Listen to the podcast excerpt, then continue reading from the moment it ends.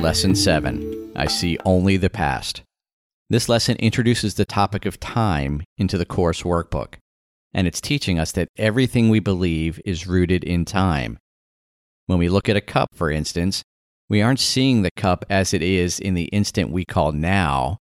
Instead, we're mentally reviewing what has already gone by. When we pick up the cup, we know how it will behave based on our past experiences. We know if we tilt it a certain way, it will pour liquid into our mouth. We know that if we drop the cup, it will likely break.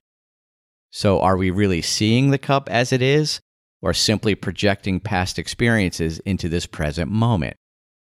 As we ponder this question deeply, we realize that we see only the past in the cup and with everything we encounter.